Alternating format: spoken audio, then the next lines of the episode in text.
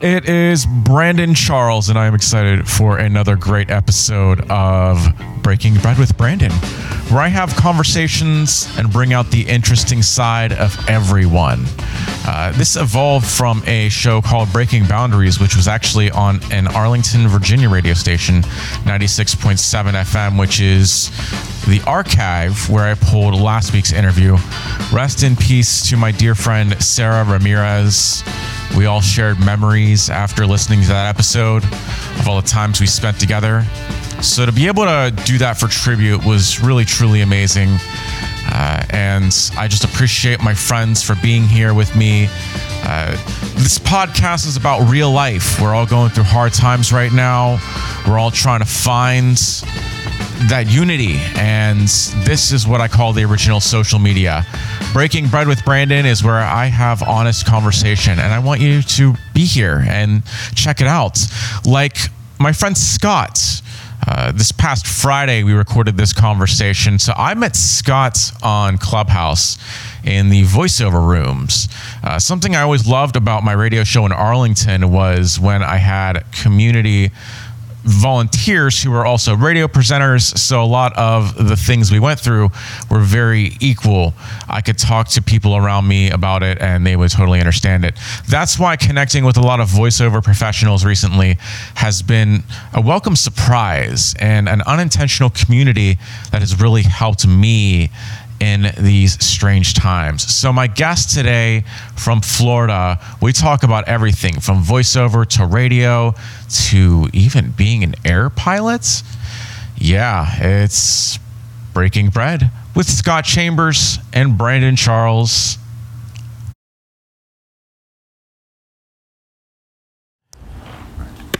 I am so glad we are finally able to do this. I, am just so happy that I can talk to you, Scott. How are things today? Well, in my world, it's Friday. I, this is yes. being recorded on a Friday, and it definitely feels like a Monday. It was oh, a holiday yeah. week, so everything just like doubled up. Work, you know, had the backload from the holiday, so it's been a busy week. Yeah, it's been kind of weird these weeks. It's almost seems like they're slow and fast. Like they're slow in the sense where it's like, where's the weekend? But then you're like, where did time go? I have no time left in my day to get anything done at all. Like house cleaning. Oh, I'll get to it, I guess. Oh, man. And see, that's the weird thing. For those of us that work from home, everyone just assumes we have all the time in the world right. when we, we don't. You know, it's I, I swear, I think I've been working from home for nine and a half years now. And I probably have less free time working for myself from my home studio than, than I do if I was punching a clock in the old eight to five like I used to do. That's been a really interesting kind of problem that's been happening recently with a lot of people who are just starting to work from home is before there was this built-in time clock of okay i'm doing this at this time i'm doing that at that time and uh, and maybe this is just a problem in you know voiceover and audio anyway but i know it's definitely a problem for people who are working is that their bosses just assumed oh well they're home. They're they're around. They can they can answer their emails or do this you know on the fly or whatever yeah it's so funny. All of my friends that were working at home during the pandemic they're like you know, I, am trying to to juggle it, and I just it can't be done because I, am at home and I know that I've got housework that needs to be done, and I, there's so, and I'm like, that's cute, you know?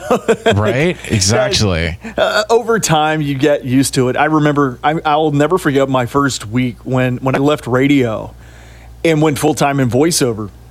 I thought I've got all the time in the world on my hands, and I, I, tried, you know, wrapping my day up by two o'clock, sip a margarita by the pool, and then mm-hmm. I quickly realized that's not going to work because I'm running a business. And if I want to feed myself, I've got to work long hours, many, many days, more than eight hours. So, yeah, I think a lot of people are adjusting. Um, you know, we're a year and a half into the pandemic, and, and a lot of friends are still working from home, and they're just now getting used to the schedule of, of doing it. Really does take a lot. Everyone thinks it's just magic to work from home, but it takes a lot to do. And, and have a rigorous schedule from home because yeah, your bed is you know a few rooms away, and it is tempting to want to go climb in you know at, at 2 p.m. Absolutely. That's something else that I find interesting as well. Uh, I'm sure you've seen this. Obviously, we we met on Clubhouse, and we see this everywhere, all over there, and especially in podcasts, these entrepreneur podcasts. Work for yourself, be your own boss, and everybody always talks about the highlights and the great parts about it. But the reality is, is you are responsible for whether or not you pass and fail. There's people that work for other companies and they can say, oh, well, my group leader didn't get the project to me on time. But if you don't make it, you're the one who kind of takes the blame there.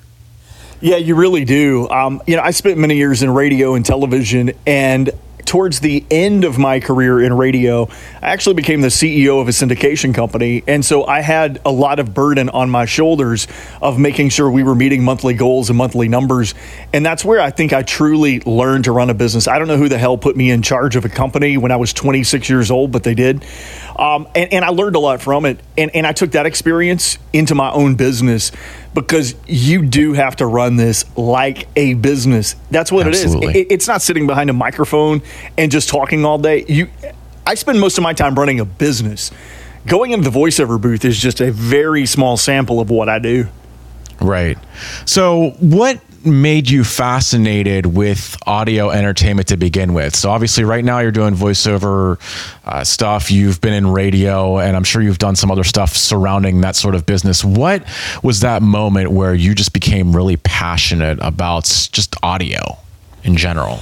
Ooh, um, okay. So let's go back to 1994, I think it was in a small town of Gadsden, Alabama. I used to listen to the radio religiously. I I was a big radio fan growing up when I was a kid. I would listen to syndicated shows. I would listen to AM and FM radio. I would go to sleep at night with a radio under my pillow listening to there used to be a syndicated show a, a nationally syndicated overnight show uh, by a host uh, named blair garner he hosted a show called oh, yeah. after midnight which was just awesome and I would go to bed with my radio under my pillow and at some point during the night I would wake up and listen to After Midnight with Blair Garner and I thought I want to do that one day. I was probably the only child who who had aspirations of growing up to work a graveyard shift. Like that's what I wanted to do. I wanted to oh, wow. one day become the host of After Midnight. Like that's what I dreamed and aspired to do. So I was just I was infatuated with it. And then it, it grew beyond that.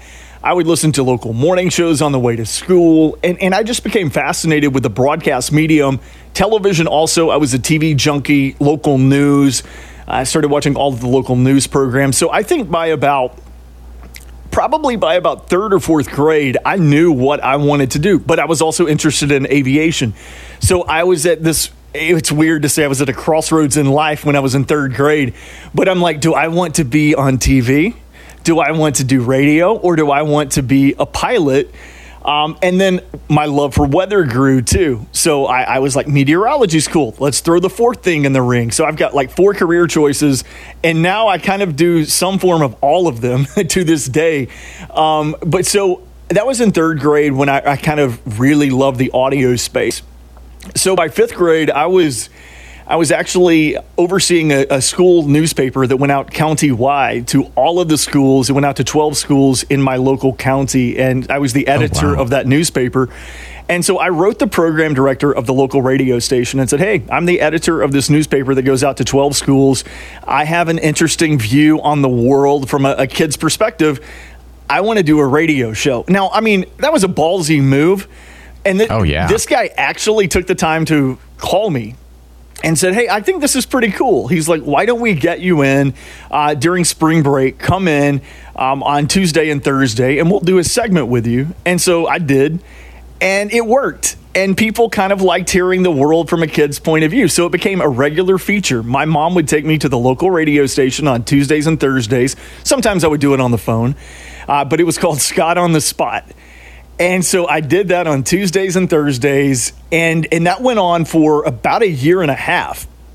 And then wow. because of consolidation and whatnot, the guy lost yeah. lost his job.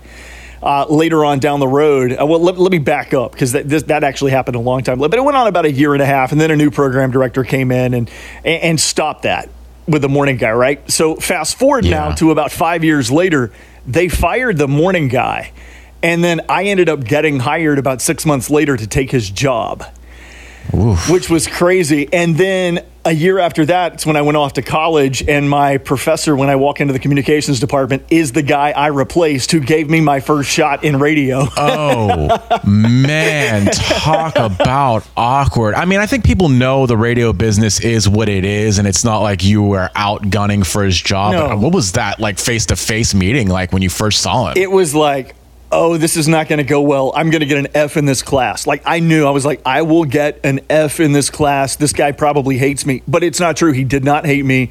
He's like, it's the nature of the beast. That's radio. And we're friends to this day. Um, That's great. He's a really good guy. We've been friends uh, all of these years. We, we, you know, I moved out of state, obviously, but we, we communicate on Facebook and keep up with each other. Uh, good guy. So that that was kind of how I started in the business, and then from there, um, had that morning show. Then I got hired away to another 100,000 watt FM station a year later, and that kind of really began my my radio journey in bigger radio at that point. I'm just thinking of what you said about your start and kind of how you called the program director and you had that segment going for a year and a half because that's what I did a lot. I was, you know, I was a part of those little countdown shows they did every day and he would never give me a script, but I would always pay attention to the station contests and station business that was going on. And I became a character, one take Brandon on the air and it was just a thing that we did.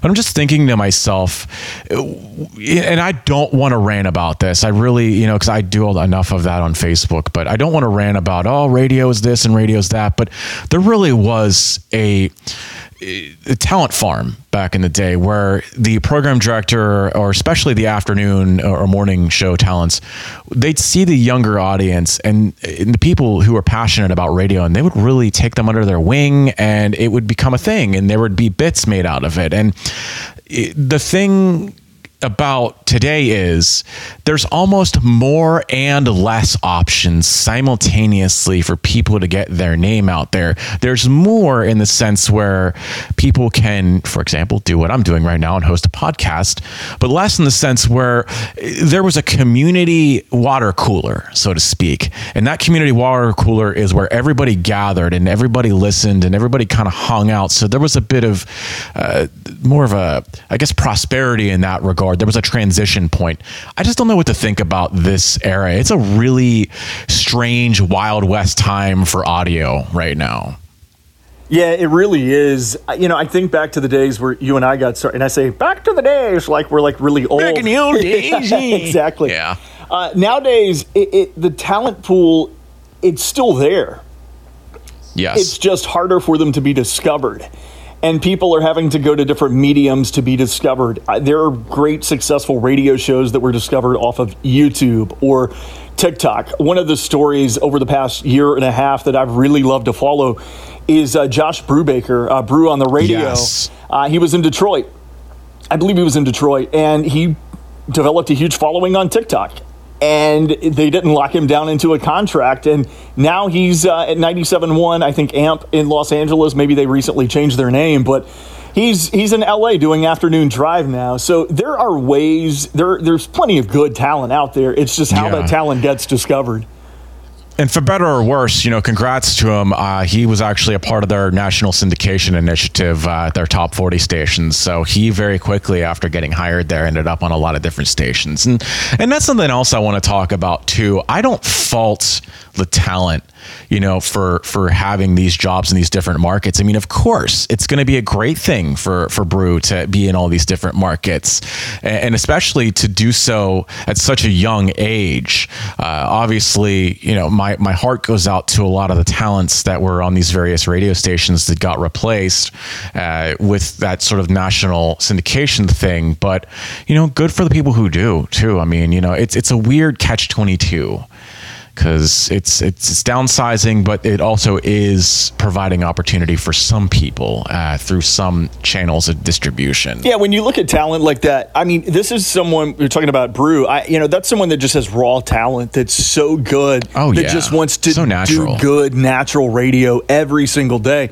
I don't think he had aspirations to be syndicated nationwide. He was just so freaking talented. His company said, let's syndicate you. I was a little different. Right. I wanted to be syndicated early on. I'm like, I want to be syndicated. I have nothing to offer the world, but I want to be syndicated, damn it. Um, Right. But, but it took some time, and, and I got a great co host who I worked with for over 10 years. And we really honed our craft and eventually did end up in syndication. At, at our peak, we had 60 something stations. And, Wow. and so that was pretty cool. But I, I, it, I was lucky. I, I was just, I want to say I was lucky, but you know, it took a lot of hard work there too. And then at some point along the way, it quit being fun. It, it quit being fun for me. Yeah. Yeah, I, I I can see that. I am still passionate about the industry. I, I made it a point throughout my years to network with a lot of people, whether it is in radio or whether it's in VO, radio imaging, or various styles of voiceover, uh, because it really is. It's a fascinating industry, and it's a, it, you, know, you are responsible whether you're doing a radio show or even promos of kind of making someone's day. I mean, you, the emotion that goes into it. And like you said, it's not just about talking. There's days, and I'm sure you can relate to this, where you might not even feel like getting out of bed. And you got to deliver 125 million percent uh, of your effort because that's what A, the client expects, and B, it sets the tone. So Yeah. I think that that's lost. The days that Sometimes. I don't want to get out of bed usually end in Y. yeah, right. I have a as a voice actor, I have a, a session Monday through Friday that starts at 6 a.m. It's a live directed session uh, for a network affiliate station. So I roll out of bed at 5:15. I'm in the studio by 5:30. And, and that goes back to running a business. You really have to operate it like a business because when I started doing voiceover after leaving morning radio, I thought, hey, I can sleep till noon if I want to, but you can't. And here I am some 20 years later after starting radio. I, I was a morning drive guy, but I've never been a morning person. I just learned to deal, I Right. dealt with it. You know, I never got used to it. I just dealt with it. So, yeah, there's many days you don't want to get out of bed, but I have to roll out of bed. And then in about a 15 to 20 minute span, I have my coffee and I make myself come alive. And when I get behind that microphone in that booth, I give, like you said, 120%, if, if that's even possible. I definitely give my 100% every day. And then when the session's over, I sit back and go, oh my God, how did I just pull that one off? You know? right. so uh, mor- mornings uh, suck still to this day, but if I want to No, I, de- I definitely pay my it. bills, I have to do it.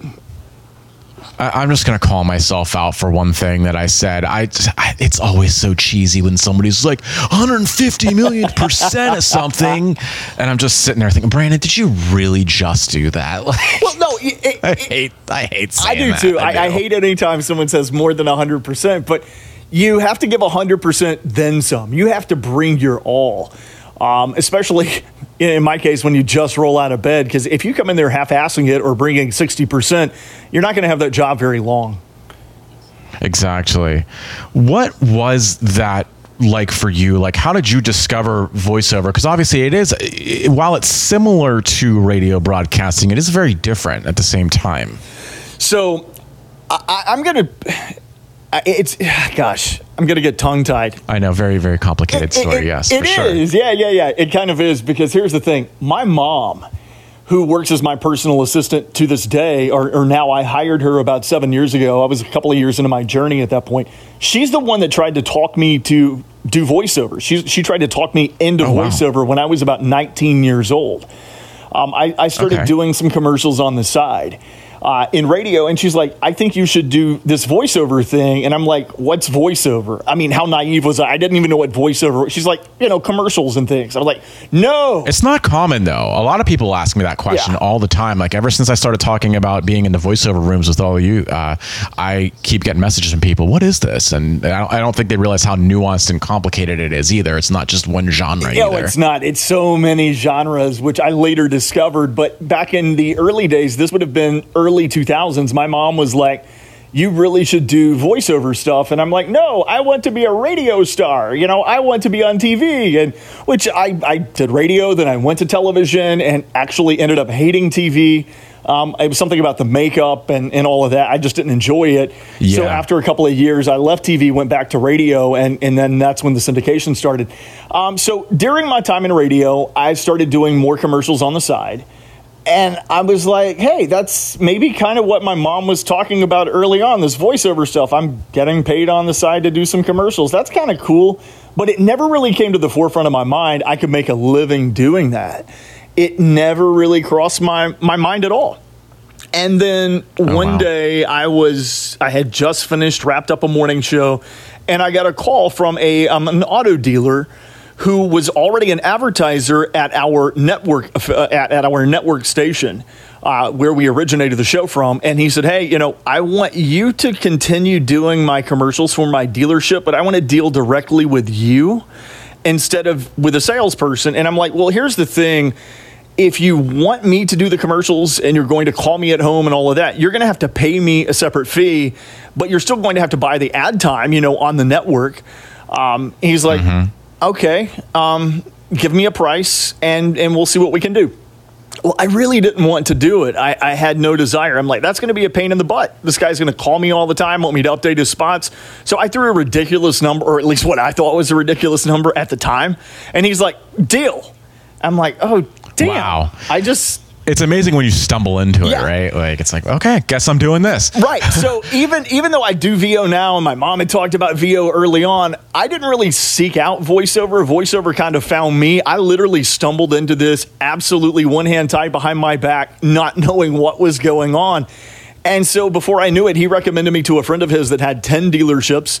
And so within like a span of a month, month and a half, I had 11 auto dealerships I was doing commercials for. And it just Wow, that's it kept amazing. building from there. And before I knew it, I was making more money doing the voiceover thing than I was with a syndicated radio show, which was interesting. My partner and I, who is still a good friend, um, the relationship's not the same that you know it was 18 years ago, 15 years ago, whatever.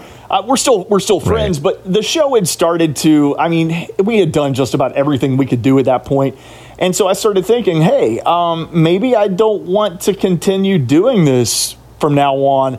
This voiceover thing is paying me a good bit of money on the on the side, plus my radio income. I mean, I'm making two full time livings here. And so when it came time to kind of re- a contract renewal was coming up, I made a decision that I wasn't going to renew mine, but my co-host wanted to. And so one morning we were driving to the studio. We carpooled together. Like we had a really tight bond. We would even carpool. And so we were carpooling into work one morning, and I looked at him and said, I, "I'm not going to renew." And he's like, "What are you talking about?" I said, "Yeah, I've, I've decided I'm not going to renew. Um, I'm going to take the weekend to think about it. We were supposed to sign on Monday. We both had, we got the contracts, had, we were supposed to turn them in that day. And I said, take the weekend and think about it. And so Monday morning came, we're carpooling into work. He shows up at my house. We get in my SUV. We start driving down the uh, freeway to the, to the studio.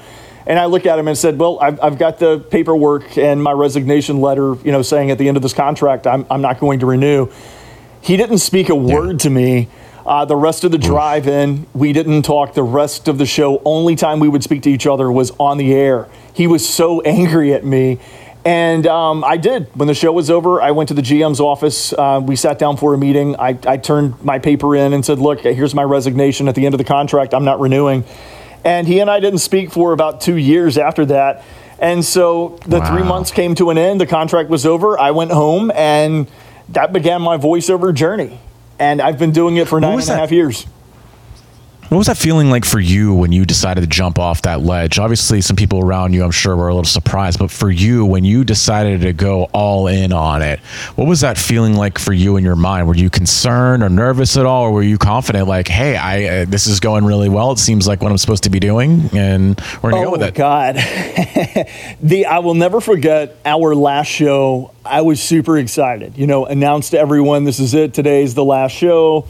Uh, we, we had built it up all week that we were coming up on the end of, of the ten year run and everything, and um, so that Friday, the day the show ended, I was super excited. Driving home, I'm like, my life is in my hands. I'm in control now. This is going to be excellent. Monday morning came. My body clock woke me up at my normal time, 3:45. And I, I lay there in bed staring at my ceiling fan and thought, "Oh my God, I don't I have do? to go to work now. I don't have to go to a studio, um, a radio studio. I've got to go to my voiceover studio. What have I just done? What what if? What what if I end up losing clients? What if I'm not earning a good living at the end of this year? And I panicked, and I, I think I went through sort of. Um, I was shell shocked for probably about a week trying to get my bearings about me, even though I had been successful for a year leading up to it. At that point, it was all VO. That, that was it. Like, that was going to be my life and my income. And so I kind of panicked. And it took a couple of weeks to really understand that you've got to run this like a business if you're going to be successful. And I'll be honest, that, that first year was still pretty decent and then I discovered like voiceover conferences. Let's go to a VO conference and maybe we can learn more. Well, I went and I started taking notes, and everyone telling me, "Oh no, do it this way, do it that way, do it this." Everybody's got their own. And idea, so I huh? tried to put all of that into play. And so in year two, I completely changed everything I did, and it didn't work for me. I almost starved to death. I, I will never forget. In that second year, I only made twenty-seven thousand dollars because I tried to do it hmm. everybody else's way, and I was like, "Oh my god, I'm I'm going to die. I'm not going to be able to eat and pay my bills." So I went back to what got me there, and I went back to my system, and I've done it my way pretty much ever since. Um, I I charge fair rates. I, I charge rates that you know I, I'm not trying to drive anyone out of business by any means at all. Um, my rates are standard along with everyone else's now, but I do things my way. I have my own system, and I just it works for me. So you mentioned earlier that your mother is your assistant. So obviously you have a decent relationship to make that sort of a commitment. But what is your relationship like with your mother? Like as far as kind of maintaining the personal relationship as well as the professional one. Um I have to remember to act like an adult around her um, because sometimes I can be quite childish. And I also have to realize when I'm angry with her, uh, if I do anything, I would be charged as an adult. Um, we want to kill each other sometimes. Oh man. But she, she's my best friend. That's the best hire I've ever made. So about seven years ago, I, I was, a, you know, two and a half years into my business at that point, and I realized I've got to have an assistant. This is a lot of work. You know, if I had an office, I, I would have a secretary or an assistant. I've got to have that for my business, and because I have her, it really helped my business grow. She's able to respond to emails with clients, line up my schedule for the day, and I'm able to focus more on the acting side of things, delivering good reads to my clients, and also just running the business so I'm not dealing with the day to day, answering the phones, responding to emails as much. So we have a really good relationship. Um, my parents decided to retire and move to Florida when they were 58 years old. So that's been four years ago now. And two days, uh, well, the day after they closed on their house, my father, who was 58, had a massive stroke. Um, well, it wasn't a massive stroke. He wow. actually had a, a lighter stroke at that point. Um, then a few weeks later, he had another stroke. Um, he's doing okay. I mean, as well as one can be. Uh, he's still got some effects from it.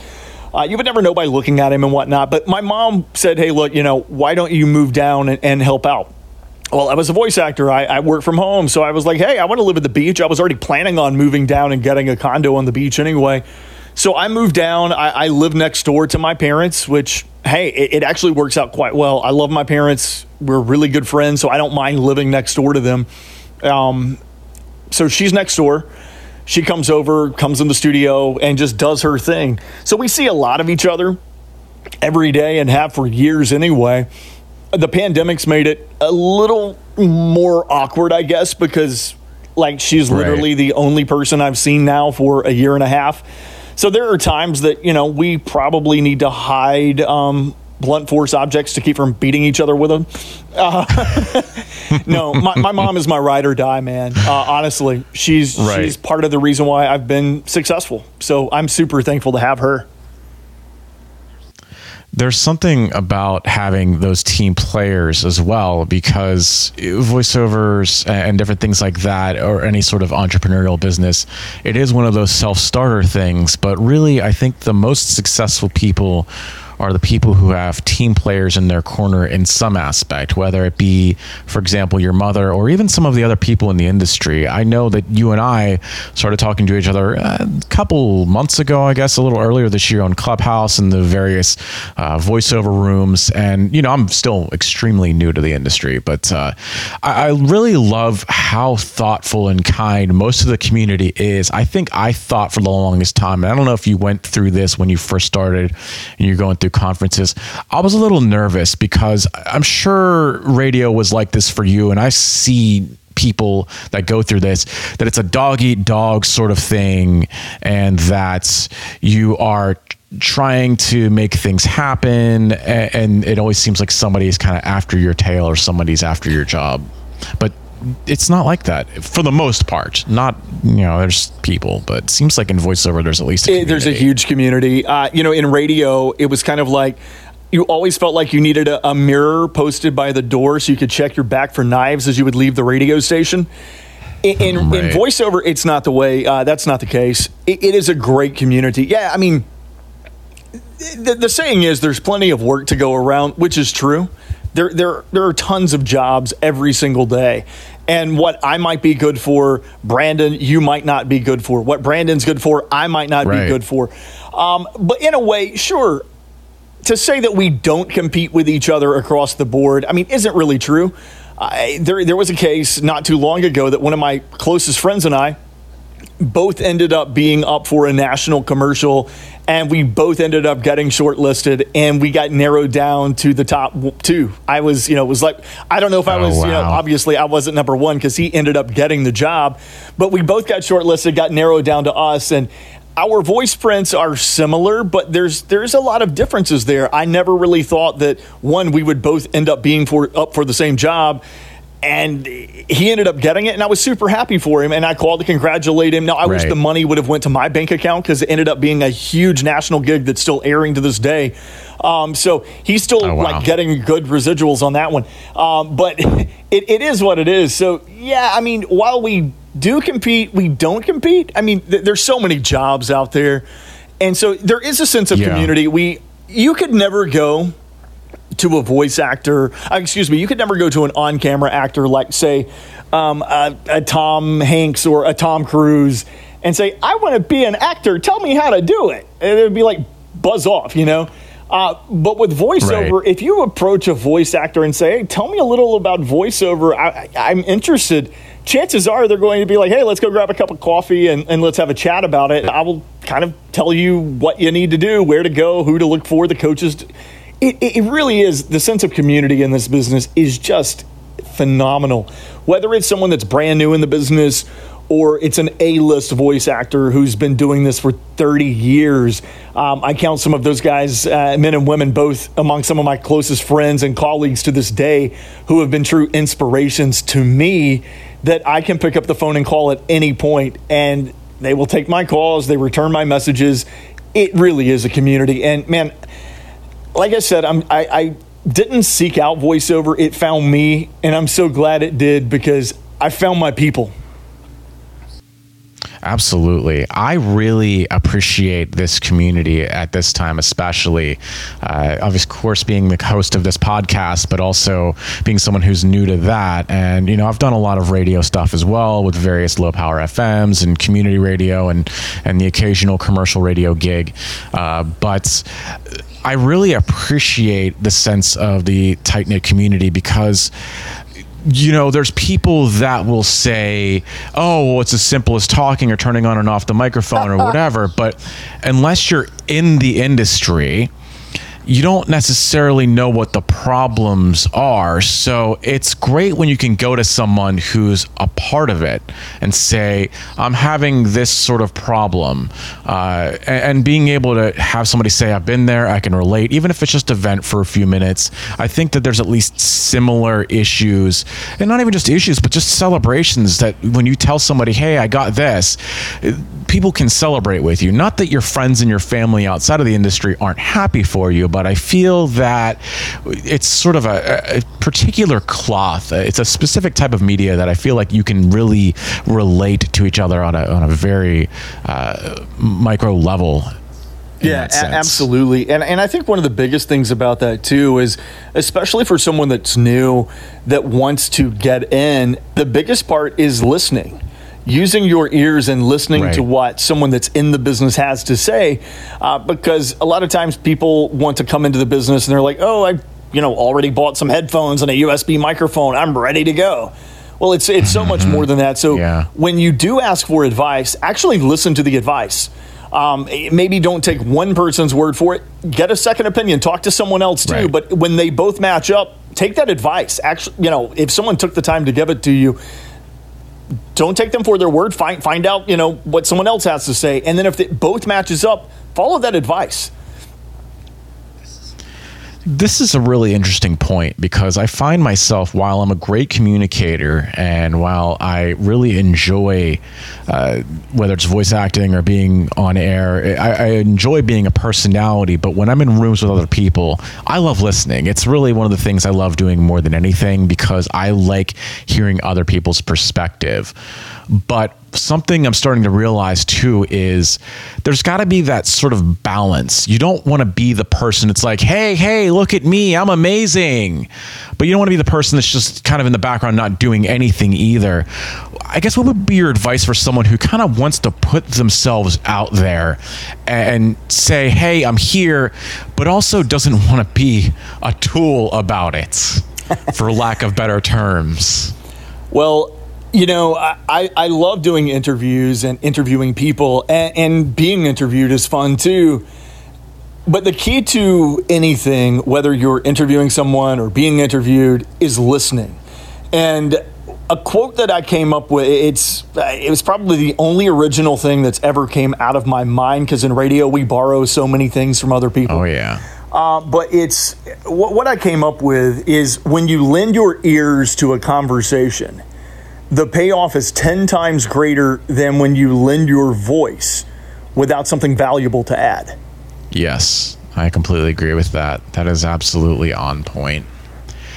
Yeah, I, I really appreciate you taking the time for this because I really, you know, I, I love learning. I mean, honestly, that's the whole point of me hosting this podcast and something that I'm looking forward to doing. And and really it's what I value in podcasting and talk radio. I don't know if there's so much of this in standard talk radio, but I love when I can hear conversations, whether it's being the person to interview someone or whether it's listening to someone else interview a person uh, and being a fly on the wall eh, just learning things you know just being excited to learn things about people. And i feel that's something that i settled on for this podcast. I was trying to think of an angle and a theme and i'm like you know what? You know what's lost more than anything these days? We have all these different social media channels and all these different ways of connecting but the art of conversation is so extremely important. And I think just like voiceover itself, people think that in conversations, oh, well, all you do is just talk, right? And that's not even the case, even in a casual conversation or even in networking events. I think people lose sight of how important listening is or just making a connection. I think just really being friendly with people. Like, like I see people sometimes, and, you know, I see people coming into the voiceover rooms, and I'm not trying to talk smack, but I see people that you can tell that they are there to try to get to know people just to advance their career. That they're not Yeah. necessarily interested in building the friendships with people. That they just want to say, "Hey, hey, look at me, I'm awesome," and and it seems that people can see right through that. And obviously, great the people who have been in this business long enough can kind of see right through that. But yeah. I think it's just it's so important to actually build real friendships and not just hey, I'm networking with you because you're in the position I want to be in. Yeah, you know, the, you can smell a sewer plant from, you know, 10 miles away. You can smell a bullshit artist from 100 miles away. Right. When, when you are there only for you, uh, that's going to stick, you're going to stick out like a sore thumb. You, you can't do that. It, this business really is, and radio too, it's about building those connections.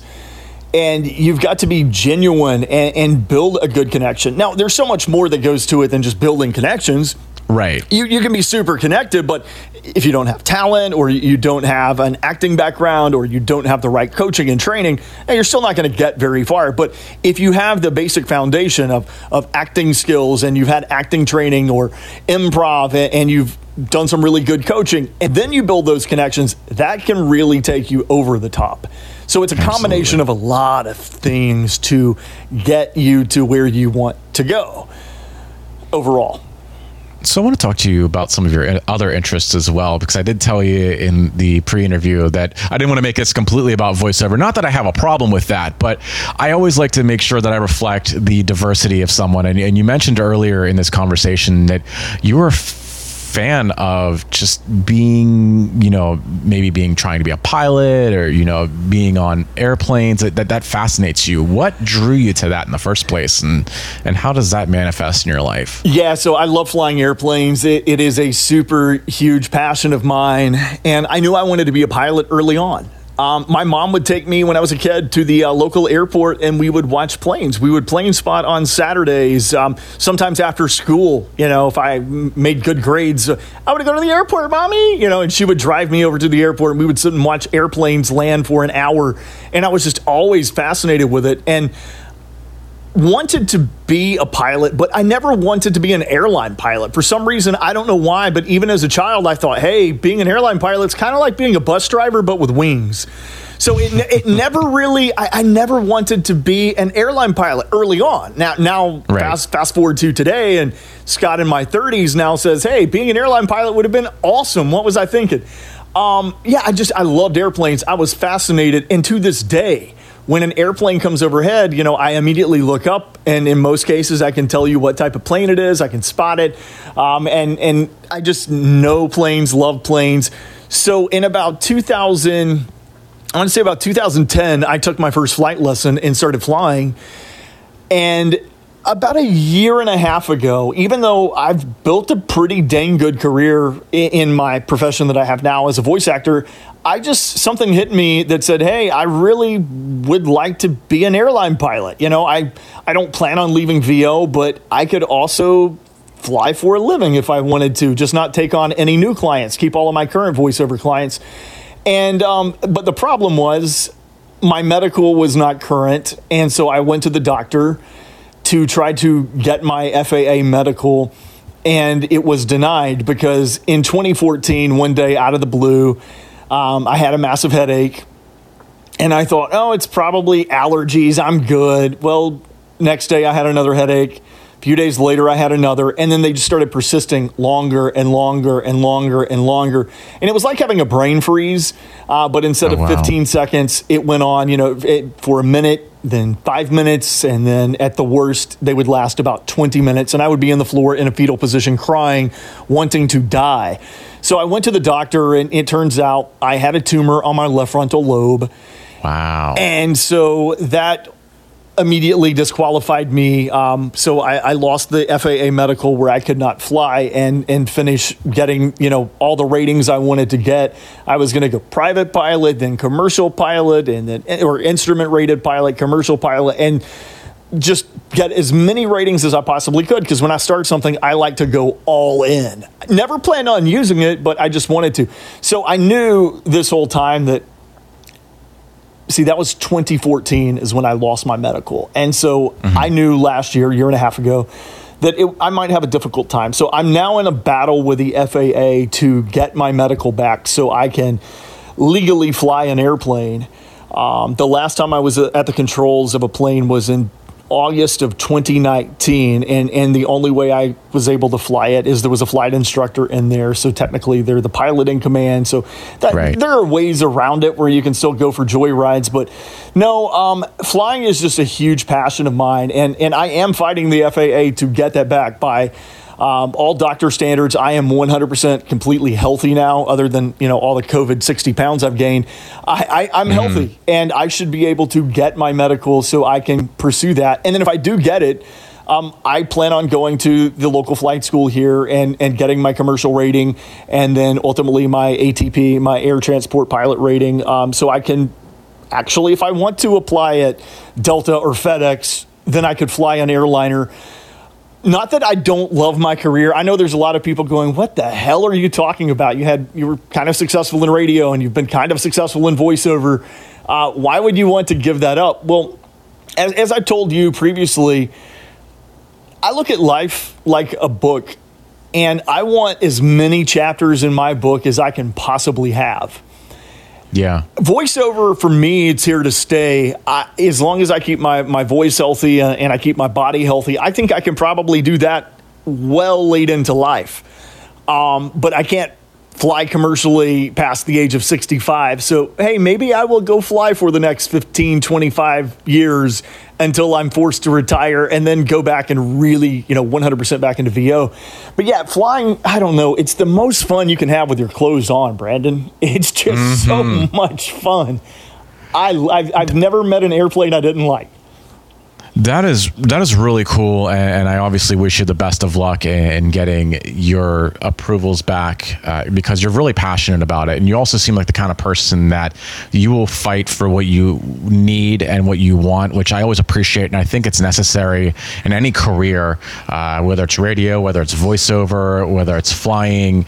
Uh, so I definitely admire the ambition, and you're right. And honestly, the one thing I learned, especially over the last year and a half, is life is short, and you never know how much time you're going to get. I mean, I've just, I've just, it seems like I'm waking up every week and yeah. a friend of mine is gone and they're no longer here. And I just think to myself, wow, like they will never have the opportunity to do this or that.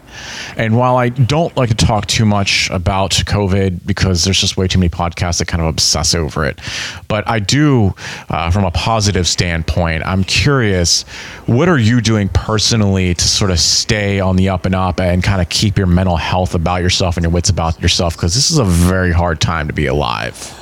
Well, I would love to give you like a laundry list of, oh, I wake up and do yoga on the beach outside, and then I go for a jog, and I don't do any of that. Um, that's why I've gained 60 pounds.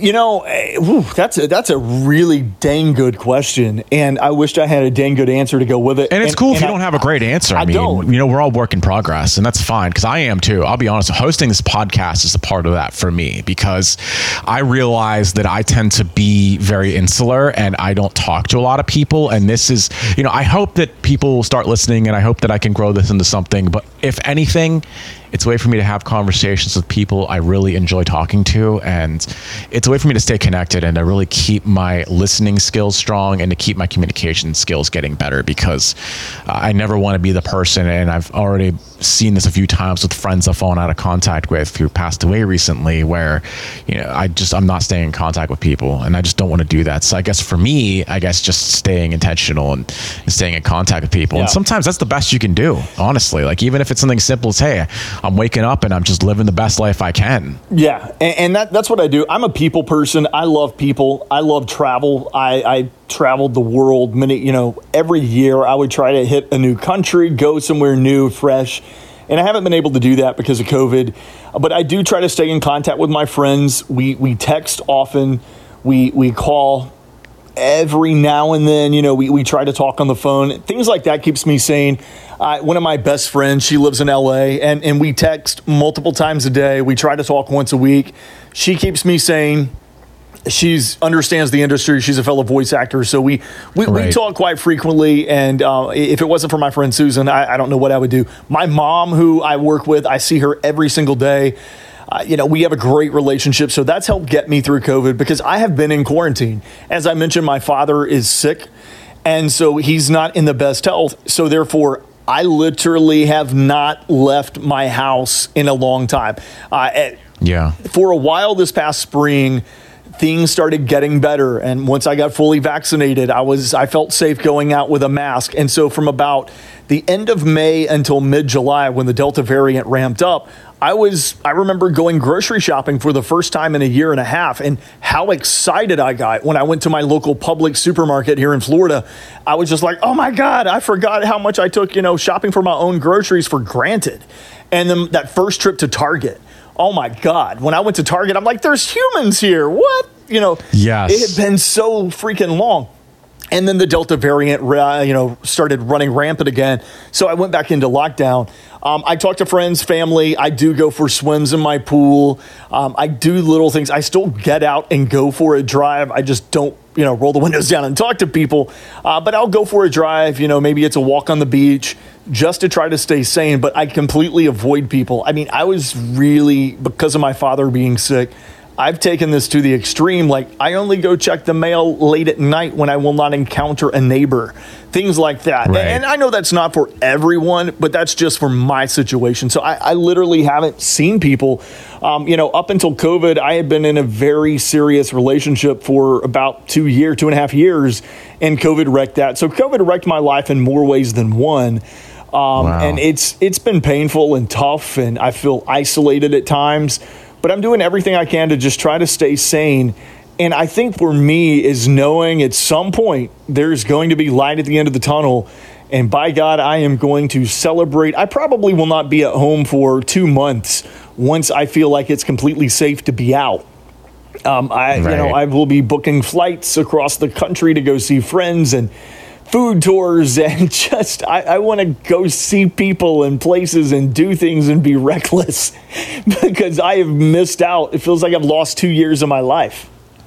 Yeah, I gef- definitely get that. I used to travel all the time, and now I'm just like, okay, you know. So hopefully we get to that point. Uh, You know, I, you know, I just want to say also, while I don't need to go into like too much details, I appreciate you just being the kind of person who reaches out to people when they're going through stuff. Because I know uh, recently a friend of mine who lived in Florida, uh, unfortunately, is no longer with us, and and you reached out, and you know, after you saw it in the paper, and I just really respect uh, you just for being present. I mean, I know it's something that a good friend should do anyway, but I just think that deeds like that should go noticed these days because being a kind person seems to be, I don't want to say a rarity, but it's definitely something that, you know, it's, it's almost like you notice when it happens now. Yeah, I, I genuinely care about people. I, I do, and I, I like to foster relationships. And and you mentioned, you know, your friend. I, I had was opening the paper and I, I saw that, and then a day later or so, I saw you post on Facebook, and I'm like, oh my gosh! I, I just it, it hit me. That's I remember reading that name in the local paper, and so I did. I reached out to you. and was like, oh my god, you know, I saw this. But but that's just what friends do, you know. And, Right. and what's so weird is I feel like I've known you for years and years and years. And the thing is, Ain't that crazy? Yeah. you know, we've never actually met face to face. You and I met on Clubhouse, the platform Clubhouse, which really I think came to fruition at the right time because It people- did, 'cause I needed oh, it. Oh, me too. You know, being mm-hmm. locked down in COVID, I was going insane, and that's how I've met some people that have genuinely fostered great friendships. That I think I will be friends with these people for the rest of my life. Absolutely. You know, people always talk about platforms like, oh, Clubhouse, is it going to last? Is it not going to last? Is it this or that? And, and I think the most important thing to remember is I don't care if it's Clubhouse or Facebook rooms or Twitter or whatever it is, it's the people. At the end of the day, and, and same with radio, same with, you know, whatever genre it may be or a platform it's on. It's the people. At the end of the day, it's only as good as the people on it and the people supporting it. Yeah, absolutely. I mean, that's for any app, honestly. Uh, but but you can look at Clubhouse or, or Facebook. I mean, there are people that have met through tweeting each other, uh, Twitter. Uh, back back in my radio days, I had a guy who would who found me on Twitter. Who would listen to my radio show and he would constantly tweet the show. He would call the show, but we never met face to face. And then one day I walked into a radio station in Florida and the guy heard my voice and spun around and said, Oh my God, you really are tall, as you said you were. And I'm like, And you are? And he's like, Hi, I'm Brian. That's weird And I'm like. Oh my God, you're Brian from uh, Bal- you know, Baltimore. This guy used to listen to my show and would and would call from Baltimore, and I had never met him face to face. But we we had formed Wow. a friendship, and I'm like, it was instantly like, oh my god, now I've met this guy in person, and we're going to be friends. The guy is one of my closest friends to this day. I don't know what I would do without him. Um, so Yeah. you can really make and look at dating apps. Uh, let, let's Mm-hmm. let's talk about you know there there are all kinds of dating apps out there. I don't even know the names of all of them. I know there's like what Tinder and um, I, I don't plenty of fish and, and Grindr and, and Yeah. all of these apps out there for Bumble, people to yeah. meet. Right? Um, if if people can meet on those and and form close intimate relationships, why can't people meet on an app like Clubhouse and become actual friends if they can do it on dating apps and whatnot? Why, why can't in the business world we become friends with each other and actually become close friends because of it? Technology has changed and made the world so much smaller, and I, in, in a good way. And I think there's a lot of negative that goes with it too. Yes. But I think for the most part, it's a really good thing. This is something that 20 years ago we would have never imagined. Uh, a hundred years ago, people would yeah, think about that. Just just 100 Oh, years yeah. ago, a lot of people would never leave their county that they lived in. Maybe they knew some relatives that lived, you know, 30, 40 miles away, but that was about it. Their world was so small. Now I've got friends that I talk to around the globe. Uh, some of them I have met in person, some I haven't. Um, but in, in foreign countries, some I've visited in foreign countries. Um, but we're we're actually close and talk on a daily or weekly basis. The world's so much smaller thanks to technology. Absolutely. And the word I've been using lately to make sure my interactions are pure is intentionality, really. I mean, it's only as good or as bad as you allow it to be. And, and I just try to make sure I focus on building those friendships and, and being present in the people's lives I really care about. Absolutely, absolutely. So, as we come to a close, I just like to leave the floor open for anything to be said at all. This is the floor is all you. Uh, any final parting thoughts you would like to wrap up with? Final parting thoughts. Now you're putting me on the spot. I Yes, that's my favorite. It's Scott on the spot. Oh. I'm bringing it back. There you go. Ayo. going Yeah. back to early in the interview, huh? Mm, I- full circle, man. Absolutely. Um, yeah, you know, be kind to others because you never know what kind of day someone's having. You never know when you're going to be the bright light in someone's life. You, you never know when someone's on the edge, when they feel lost and alone. And just one smile to a person may be enough to save their life. And so, yeah, I have bad days just like everyone else but I always try to put myself in someone else's shoes. Um, yeah, when, when you're driving, and I say driving, I don't drive very often anymore because of the pandemic. But you know, if you're if you're behind the wheel of a car, you know, think think before you start honking at someone. Just yeah, maybe they're a little slow to put their foot on the accelerator to leave that light when it turns green. You don't know what's going on in someone else's life. So try Yeah. try to be kind to people. We we need more kindness in this world. We need more civility. We're, we're in a day and age eh, where people hate each other. Like in the past year and a half, I've witnessed families split and turn on each other based on politics, religion. I just uh, COVID nineteen has split family. There, there's so many things. So Yeah. just for a moment, but before you freak out on someone, just just take a deep breath and say, you know, wonder what kind of day they're having. You you never know. So be Yeah. kind to other people. If I, I think that's what I would leave people with is just be kind to others. Absolutely. And I think to wrap this up, to kind of echo what you're saying, it really get to the roots of what is, of course, the, the the thing went off because I have it set to the E word, so I didn't think about what I was saying. but uh, to illustrate what you are saying, uh, people need to really get to the root of what's bothering them and what's really going on because it's really not about the religion or the politics or this or that like what's really going on i for example when the pandemic started i knew i had to deal with my depression and things that were eating me alive because it was only going to get worse and this is not going away unfortunately anytime really soon No. so i just think it's really important to be honest with ourselves and the people around us so thank you so much for being on today though i really appreciate it it's really great that we were able to sit down and do this and you know it's just great that i get to know you even a little bit better and now more people get to know So, you. I, Brandon, the pleasure's been mine. Thank you so much for everything you do. Uh, I re- you're great at doing interviews, and I really look forward to hearing more of your podcast because it, it's just genuine conversation, and I think we need more genuine conversation. yeah thank you so much that's what i'm going for so i did my job right all right yes Ah. all right have Thank a you, great day Brandon. Have a great one. all right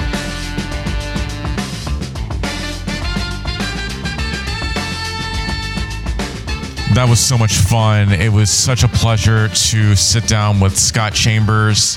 Uh, the Friday was his Monday, and it definitely was my end of week, but we worked it out. I just want to say how much I appreciate all of you for coming along for this ride with me, Brandon Charles, as I figure out all this technology.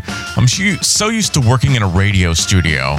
Now I'm using virtual technology and I can do all of these 10 things that I'm doing during an interview in my own house now. So, instead of darting around with the swivel chair, I can now dart around the couch. Uh, just glad to have so many different people to talk to. I am looking forward to breaking bread with a lot more people. Thank you to my friend and voiceover actor Scott Chambers. This is Brandon Charles, and let's break some more bread next week.